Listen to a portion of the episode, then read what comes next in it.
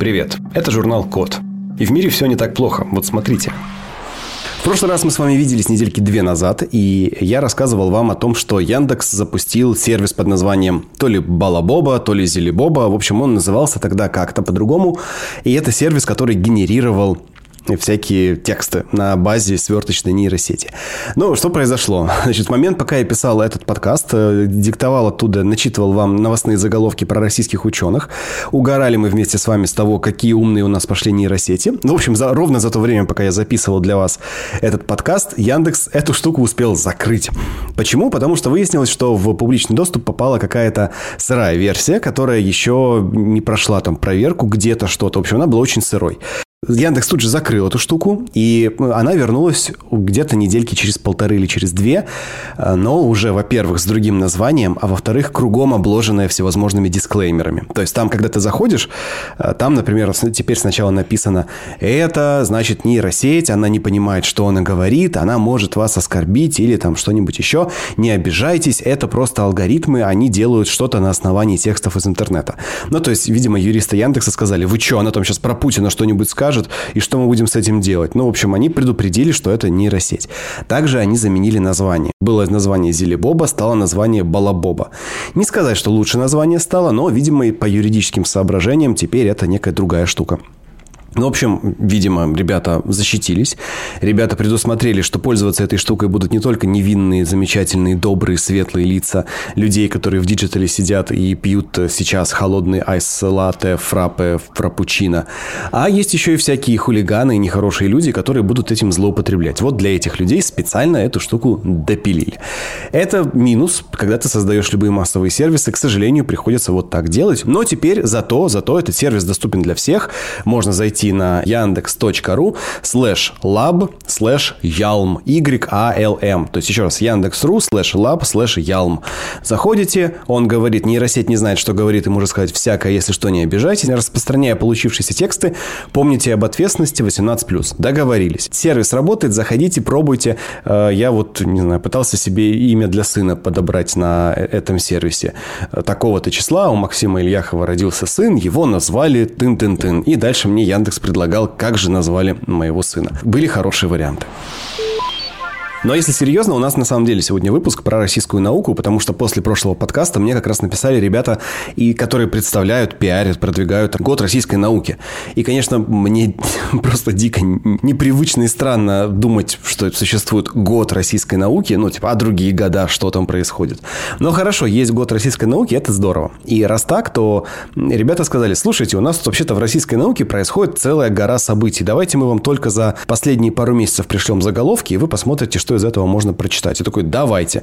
И вот мне прислали вордовский документ, и в этом вордовском документе, ну вот, а, раз страница, два страницы, три страницы, четыре страницы заголовков того, что происходит в науке. Поэтому сейчас я вам прочитаю несколько заголовков отсюда и расскажу, что происходит в разделах «Новая медицина», «Космос», а, «Безопасность», производственные технологии и многое-многое другое. В общем, давайте посмотрим, что происходит в российской науке в год российской науки.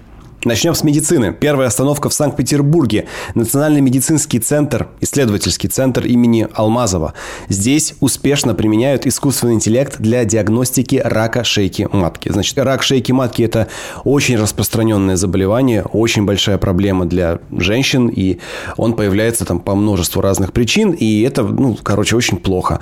Соответственно, диагностика рака, шейки матки очень полезная, очень нужная история. И вот взяли огромное количество снимков, взяли нейронку, обучили нейронку на этих снимках, и теперь точность диагностики рака шейки матки на ранних стадиях составляет ну, более 90%. Это очень хорошо.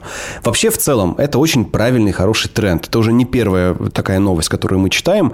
Ну, что делают ученые? Они берут какие-то снимки, а снимков-то много. Люди каждый год, там, каждую неделю делают какие-то снимки, они все классифицируются, там, раскладываются, по ним врачи ставят диагнозы. Но а в обычной жизни, чтобы поставить диагноз, нужен хороший, компетентный, квалифицированный, опытный врач, который смотрит на картинку и говорит, вот оно, вот смотрите, это вот рак. И так как врачей, в общем-то, немного, и и очень хотелось бы, чтобы диагнозы ставили быстрее и с меньшим количеством вовлеченных людей. Вот, в принципе, такой замечательный способ. То есть представьте себе ближайшее будущее. У тебя есть аппарат, там какой-нибудь УЗИ или томограф или э, КТ, ну, в общем, какие-то, значит, э, вот эти аппараты, которые делают всевозможные снимки. И в этих аппаратах уже работают сверточные нейросети, которые умеют предварительно определять диагноз. То есть тебе берут, э, там, не знаю, для УЗИ вот эту вот штуку, да, ручку, которая светит в органы. Прикладывают тебе там к печени, не знаю, к почкам, светят, получается картинка, и сверточная нейронка сразу такая, оп-оп-оп, посмотри вот сюда, вот, пожалуйста, дорогой. Ты смотришь туда, ты или врач твой, там, или узист, или кто-то. И он говорит, да, слушай, это проблемно. Это первое. А второе, у людей могут появиться свои собственные портативные, персональные, домашние или районные, или, ну, в общем, какие-то могут быть мобильные пункты для диагностики людей, мобильные пункты для чекапов. Люди приходят, там просто стоит аппарат, они в этот аппарат залезают, он им делает там full body scan, то есть скан всего тела там с помощью того же там МРТ. И тут же подсвечивают все возможные болячки. И ведь а, это ну, реально может ускорить процесс. Сейчас мы ходим к терапевту, он выписывает нам кучу всяких там э, процедур, мы ходим потом по этим процедурам, записываемся. Это целое дело. А так, бабах, зашел в автоматическую коробку, она тебя просканировала и сказала, так, братишка, у тебя вот тут, вот тут, вот тут могут быть проблемы.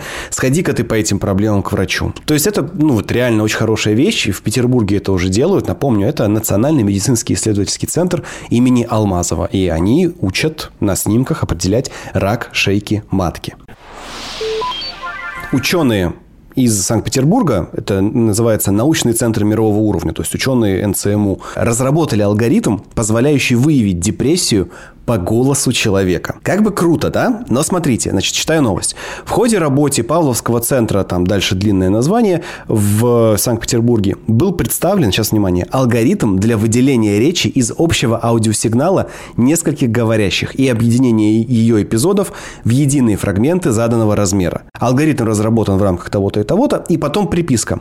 Помимо этого, ученые также подготовили сравнительный анализ различных архитектур сверхточных, сверх, сверхточных или сверточных, ребят, нейронных сетей, позволяющих выявить, внимание, депрессию по спектрограммам записей речи. То есть, на самом деле, новость, там три абзаца всего. В заголовке написано то, что написано в последнем абзаце. То есть, они смотрят на речь, смотрят на спектрограмму и говорят, вот это с большой вероятностью спектрограмма депрессии. Люди с депрессиями говорят вот примерно вот так. Есть ли в этом какой-то смысл? В принципе, есть. Дело в том, что у людей, которые страдают от депрессии, есть определенные органические нарушения работы мозга. Там сейчас наука считает, что это связано с э, нарушениями химии мозга, там э, неправильный захват, может быть, серотонина, там нехватка каких-то гормонов, окситоцина, дофамина и прочего. Сложная история, там еще до конца неизвестно, что именно происходит и как, потому что трудно померить, да, но, тем не менее, уже известно, что депрессия – это про какой-то химический дисбаланс мозга, какие там сложные молекулы, сложные всякие нейромедиаторы, вот с ними какая-то проблема. То есть это органическое поражение мозга. Это не человеку грустно, это не у человека хандра. Депрессия – это органическое поражение мозга.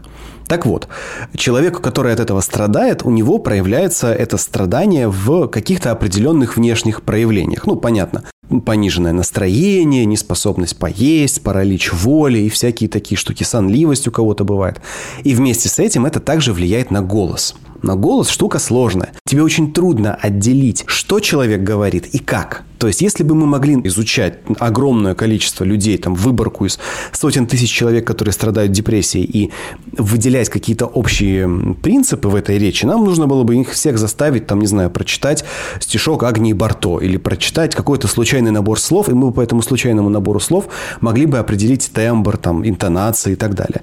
И это очень сложно. Такое исследование будет занимать много, много лет, и, ну, это реально будет очень тяжелый процесс. А когда у тебя есть записи людей, и на них накладывается спектрограмма, а спектрограмма – это такой специальный способ представления звука в таком как бы графическом виде. Ты видишь, где у человека какие там тембры, с какой скоростью он говорит. Ну, как скорость там так себе видна. Э, это как бы тембральный окрас человеческого голоса. Его можно представить в виде картинки. Так вот, ученые, собственно, из Санкт-Петербурга, они придумали, как по этой спектрограмме это увидеть. И, судя по всему, натренировали нейросеть, чтобы эту вещь определить. Но, тем не менее, еще они также в этой новости говорят, что они обнаружили, там, создали алгоритм для выделения куска речи из общего аудиосигнала, когда говорят несколько человек. Давайте пофантазируем, что это может быть. Идет Zoom-конференция, например, да, там руководитель и пятеро его подчиненных. И руководитель прямо во время или сразу после этого Zoom, этого созвона, смотрит такой, у него отчет. Смотри, дружище, вот говорящий номер два, Петров, у него в тембре его речи какие-то признаки начинающейся депрессии. Есть, наверное, смысл с ним поговорить, там узнать, что у него как, как он себя чувствует. А возможно, дальше, когда эта история будет развиваться, то они смогут выделять, например, там, биполярное расстройство, люди в маниакальной фазе биполярного расстройства. Вот это вот разделение звуковых потоков, анализ, что, ага, говорят разные люди, кажется довольно прикольно. Далее новости космоса. У нас Сколтех исследует возможности коллективного поведения маленьких спутников на орбите. В новости написано наноспутников на орбите, но здесь мы как бы сбиваемся в идею наночастиц, нанотехнологий. Это не наноспутники, это не наночастицы, это не тонкая серая пыль, которая летает в космосе. Нет, это такие нормального размера спутники, но их называют типа нано. Значит, смотрите, какая проблема существует в космосе? В космосе нужно измерять, что там происходит. Магнитные поля, там гравитацию, излучение, всякие всевозможные штуки нужно измерять. Как мерить космос? Ну, наверное, датчики какие-то нужны, да, там ставишь на спутник свои датчики и они там что-то измеряют. Но у датчиков есть ограничения, датчики не могут измерять объемы, датчикам нужны там другие датчики. В общем, там целая, значит, история.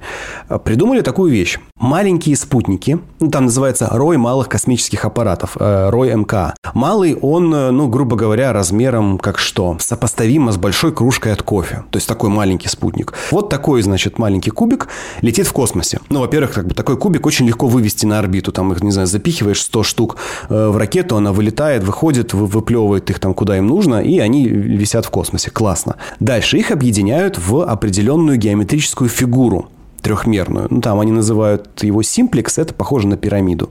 Ну, типа там три э, аппарата в одной плоскости, и один над ними там возвышается, типа, чтобы объем задавать. И вот этот симплекс, он летает там в этом космосе и измеряет, например, магнитное поле Земли.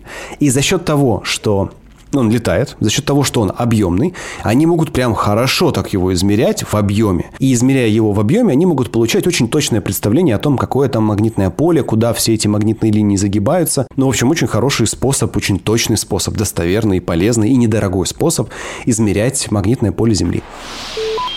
В МГУ делают зашифрованную квантовую сеть. Что это значит? Значит, ну, есть понятие квантового шифрования. Оно основано на том, как ведут себя элементарные частицы, кванты, при попытке их измерить. И как они еще бывают запутаны. Идея, значит, в том, что ты берешь там какой-нибудь фотон, особым образом его преломляешь сквозь определенный кристалл по определенному процессу, и у тебя получается, грубо говоря, два фотона. И эти два фотона спутаны между собой, если ты меняешь каким-то образом состояние одного фотона или измеряешь состояние одного фотона, ты одновременно знаешь состояние или меняешь состояние состояние другого фотона.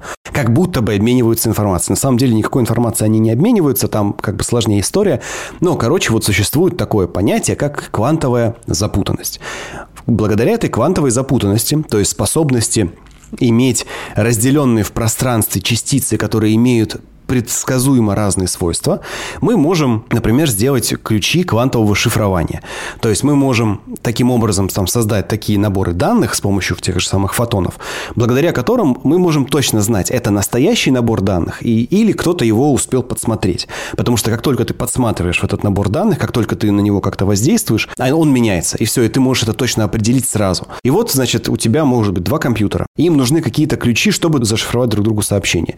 Ты берешь этот набор набор фотонов, быренько там из них вычленяешь данные, э, шифруешь свое сообщение с помощью этих данных этого шифрования, отправляешь другому компьютеру, он их расшифровывает по своим данным, по своим фотонам. И все, у них получается как бы квантовая зашифрованная связь.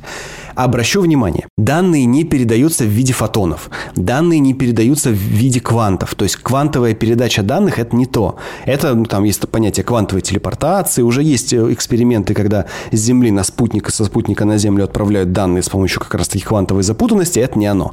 Это история про то, что криптографические ключи делаются на основе элементарных частиц. Но, тем не менее, это довольно защищенная история. То есть ты берешь здоровенный ключ с одной стороны, с другой стороны, шифруешь свое сообщение и спокойно передаешь его по обычной там локальной сети, по интернету, по Wi-Fi, хоть по мобильному телефону. Передавай не принципиально. И за счет того, что они очень сильно защищены, другой человек не может перехватить этот ключ, потому что он, собственно, на основе квантов сделан. Как только он его перехватывает, алгоритм ломается, э, шифрование ломается и никакие данные больше не передаются, все, Красота. В МГУ делают эту штуку, и они ее развивают. Там, конечно, в МГУ есть еще компания, которая занимается, э, собственно, квантами. VIPNet Quantum Security Systems они называются, VIPNet QSS. И которые делают компания Infotex, которая вместе с этим еще работает вместе с Центром квантовых технологий МГУ имени Ломоносова. И вот эти вот все ребята делают эту технологию, вполне возможно, у России будет свое крутое квантовое шифрование, которое мы будем использовать, чтобы передавать гостайну. А может быть и нет, посмотрим. А вот простая и очень полезная новость из Уфы. Там сделали классную новую антенну Короче, нужны антенны. Антенны должны принимать сигнал, излучать сигнал. Это большая история, очень важная для того, чтобы развивались наши мобильные телефоны, сети 4G, 5G, следующего будет же 6G. В нашем, при нашей жизни, наверное, будет и 10G. И нужны антенны, которые будут все эти сигналы отправлять, принимать. Нужны технологии, чтобы выделять частотные диапазоны, чтобы это все излучалось. Оно же, понимаете, каждый телефон как-то засоряет по чуть-чуть свой, значит, частотный диапазон, отправляет свои сигналы. Ну, в общем, там целая история. Нужны хорошие антенны. Так вот, в Уфимском государственном авиационном техническом университете, то есть УГАТУ, УГАТУ, э, придумали новую вот эту вот технологию для производства недорогих довольно компактных, на самом деле очень маленьких антенн, которые как раз позволят работать с этими всеми сетями будущего, там новых, нового поколения, 5G, 6G и дальше. Преимущество антенны – очень компактный размер, она размером несколько миллиметров. А рабочий диапазон от 75 до 110 гигагерц, то есть там, э, ну, там где могут быть, могут быть вот эти вот все сети 5G. И еще что интересно, вот это для меня просто непостижимо, как ученые это делают. Они везде пишут, что их антенны умеют создавать направленный пучок радиоволн. Я просто вот не понимаю, как? Радио – это же просто волна, которая распространяется во все стороны. Как вы можете, с помощью каких интерференций, с помощью каких вот этих вот эффектов вы можете направлять волну в определенном направлении? Она же разлетается во все стороны. Как? Тем не менее, пишут, что да, вот можно делать направленный пучок радиоизлучения для того, чтобы, не знаю, отправить киношку, там, не знаю, фильмец, какой-то сезон «Друзей» или «Доктора Хауса» прямо в твой мобильный телефон. То есть ты сидишь, идешь такой по улице, бас, там, стриминг какой-нибудь, да, ведешь, или смотришь какой-нибудь стрим, какая-нибудь там девица показывает свою полуоголенную грудь. И тут тебе на субтерагерцовой частоте напрямую в твой телефон специальным сфокусированным пучком отправляют данные по этому протоколу. Такой, о, какой классный коннект. Ну вот, собственно, да, вот для этого у нас будут использоваться технологии. Или летит спутник в космосе, снимает красоты планеты Земля, им нужно управлять в, сверх, на сверхбыстрых скоростях, и вот специальные субтерагерцовые антенны и отправляют сигнал со спутника обратно в центр управления полетом. Так тоже может быть. Ну, технология, она в обе стороны работает. Но, конечно, это здорово. Ребята из Уфы и девчонки из Уфы молодцы. Большое спасибо. Будем скоро ваши антенны эксплуатировать в наших мобильных телефонах, возможно, отечественных. А вот необычная новость из Владивостока про искусственный интеллект и компьютерные игры. Ну, вы наверняка слышали, что искусственный интеллект стал непобедимым в игре Go. Ну, есть такая там из, из Китая игра, где нужно двигать черные и белые шашечки там определенным образом. Окей. А, и вы придумали AlphaGo – это нейронка, искусственный интеллект, как хотите называть, алгоритм на самом деле. Это алгоритм очень плотно, очень тщательно обученный, смысл которого, что это фактически непобедимый игрок в Go. Потому что ну, вот, обычные люди, когда играют против Go, против этого алгоритма, они не могут его победить, он настолько крут. И там чуть ли не чемпион мира по Go проиграл этому алгоритму, потому что ну, вот реально сильные-сильные-сильные алгоритмы. Но придумали такую тему. Придумали понятие цифрового кентавра. Что такое цифровой кентавр? Это живой человек, который играет, например, в Го, но он может взять подсказку у искусственного интеллекта. То есть прям подсказать. То есть как бы объединены возможности человека и искусственного интеллекта. И вот человек играет в Го против, например, того же алгоритма. И вот он чувствует, что ему нужна подсказка. Он берет подсказку у как бы другого искусственного интеллекта. То есть не у соперника спрашивает, что там, как надо пойти. У него есть своя копия этого искусственного интеллекта, который позволяет что-то подсказать. И вот тот ему подсказывает, играет, и, ну, собственно, сильные игроки, которые умеют хорошо играть в Go, плюс вот этот искусственный интеллект, который им помогает, вот они вместе обыгрывают алгоритм, который играет против них. То есть, чего мы боялись? Что алгоритмы победят человека во всех сферах и превзойдут его интеллектуально там, по всем способностям. Если объединить возможности человека и алгоритма, то вместе это получается сильнее и интереснее, чем просто отдельный алгоритм. Тут у них в пресс-релизе написано «Обыграть искусственный интеллект в Go почти невозможно. Пары человека и искусственного интеллекта, играющие за одну сторону, впервые выступили против интеллекта и обыграли его. Мы увидели, что человек с его интуицией и искусственным интеллектом, машина с ее невероятными возможностями вместе потенциально могут быть сильнее», отметил Олег Межов, один из организаторов чемпионата «Гроссмейстер России» по игре в Go. Ну, смотрите, во-первых, не искусственный интеллект, это алгоритм, это просто единички и нули, просто матрицы из цифр, матрицы из математики, огромный обученный, огромный алгоритм, обученный на миллионах игровых партий, миллион, миллиардах ходов. Всего-навсего. Это просто очень продвинутый алгоритм. Раз. Второе. Цифровой кентавр. Нет, это просто человек, которому помогает э, другой алгоритм. И последняя интуиция. Тут сложно сказать, потому что э, ну, мы знаем, что интуиция это просто такая же абсолютно натренированная система мышления человека. То есть это точно так же нейросети только в голове человека, которые были натренированы предыдущим опытом. Не существует никакого эзотерического, э, потустороннего знания. Не существует такого, что вот у человека какая-то есть человеческая хитрая интуиция, которая ему что-то позволяет делать. Нет. Интуиция, наитие – это просто способность человека автоматически воспроизводить то, чему он был раньше обучен. То есть, по сути, мы имеем два алгоритма или две нейронки, одна биологическая, другая э, цифровая, против одной нейронки цифровой. И вот эта вот штука вместе дает лучшие результаты, играет эффективнее, играет лучше и, в общем, получается у нее лучше, чем просто у алгоритма. Так что поздравляю ребят, поздравляю ребят из Владивостока, поздравляю всех, кто проводил это мероприятие. И, конечно же, концепцию, которая была здесь придумана, очень интересная. Человек при поддержке хорошего алгоритма может обыграть другой алгоритм, и это замечательные новости. В завершении вот такая мысль на сегодня. У нас в России есть много разной науки. И у этой большой, хорошей, прекрасной, развивающейся науки очень мало пиара, друзья. Это большая проблема. Если у нас, не знаю, перевернули мусорный бак, об этом пришла «Медуза», написала, российская газета написала, какое-нибудь еще там издание написало, все описали, все обплевались слюной. О, какой кошмар, перевернули мусорный бак. А когда кто-то придумал систему для рециркуляции мусор, мусорных баков где-нибудь там во Владивостоке или там в Уфе или где-нибудь еще в Ростове-на-Дону и так далее, это, ну, это неинтересно, ну, там у вас на сайте опубликовали там какой-то пресс-релиз, ну, опубликовали и ладно. То есть проблема не то, что у нас науки нет, проблема в том, что мы ей не интересуемся. Может быть, это не Илон Маск, который запускает там что-нибудь свое на какую-нибудь орбиту. Да, у нас Илонов Масков пока что нет. Но Илон Маск это тоже пиар, понимаете? Вот смотрим на Теслу.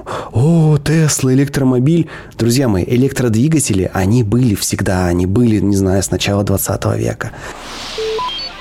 Спасибо за внимание. Заходите на сайт The Code Media, подписывайтесь на нас в социальных сетях и хорошего дня. С вами был Максим Ильяхов. Пока.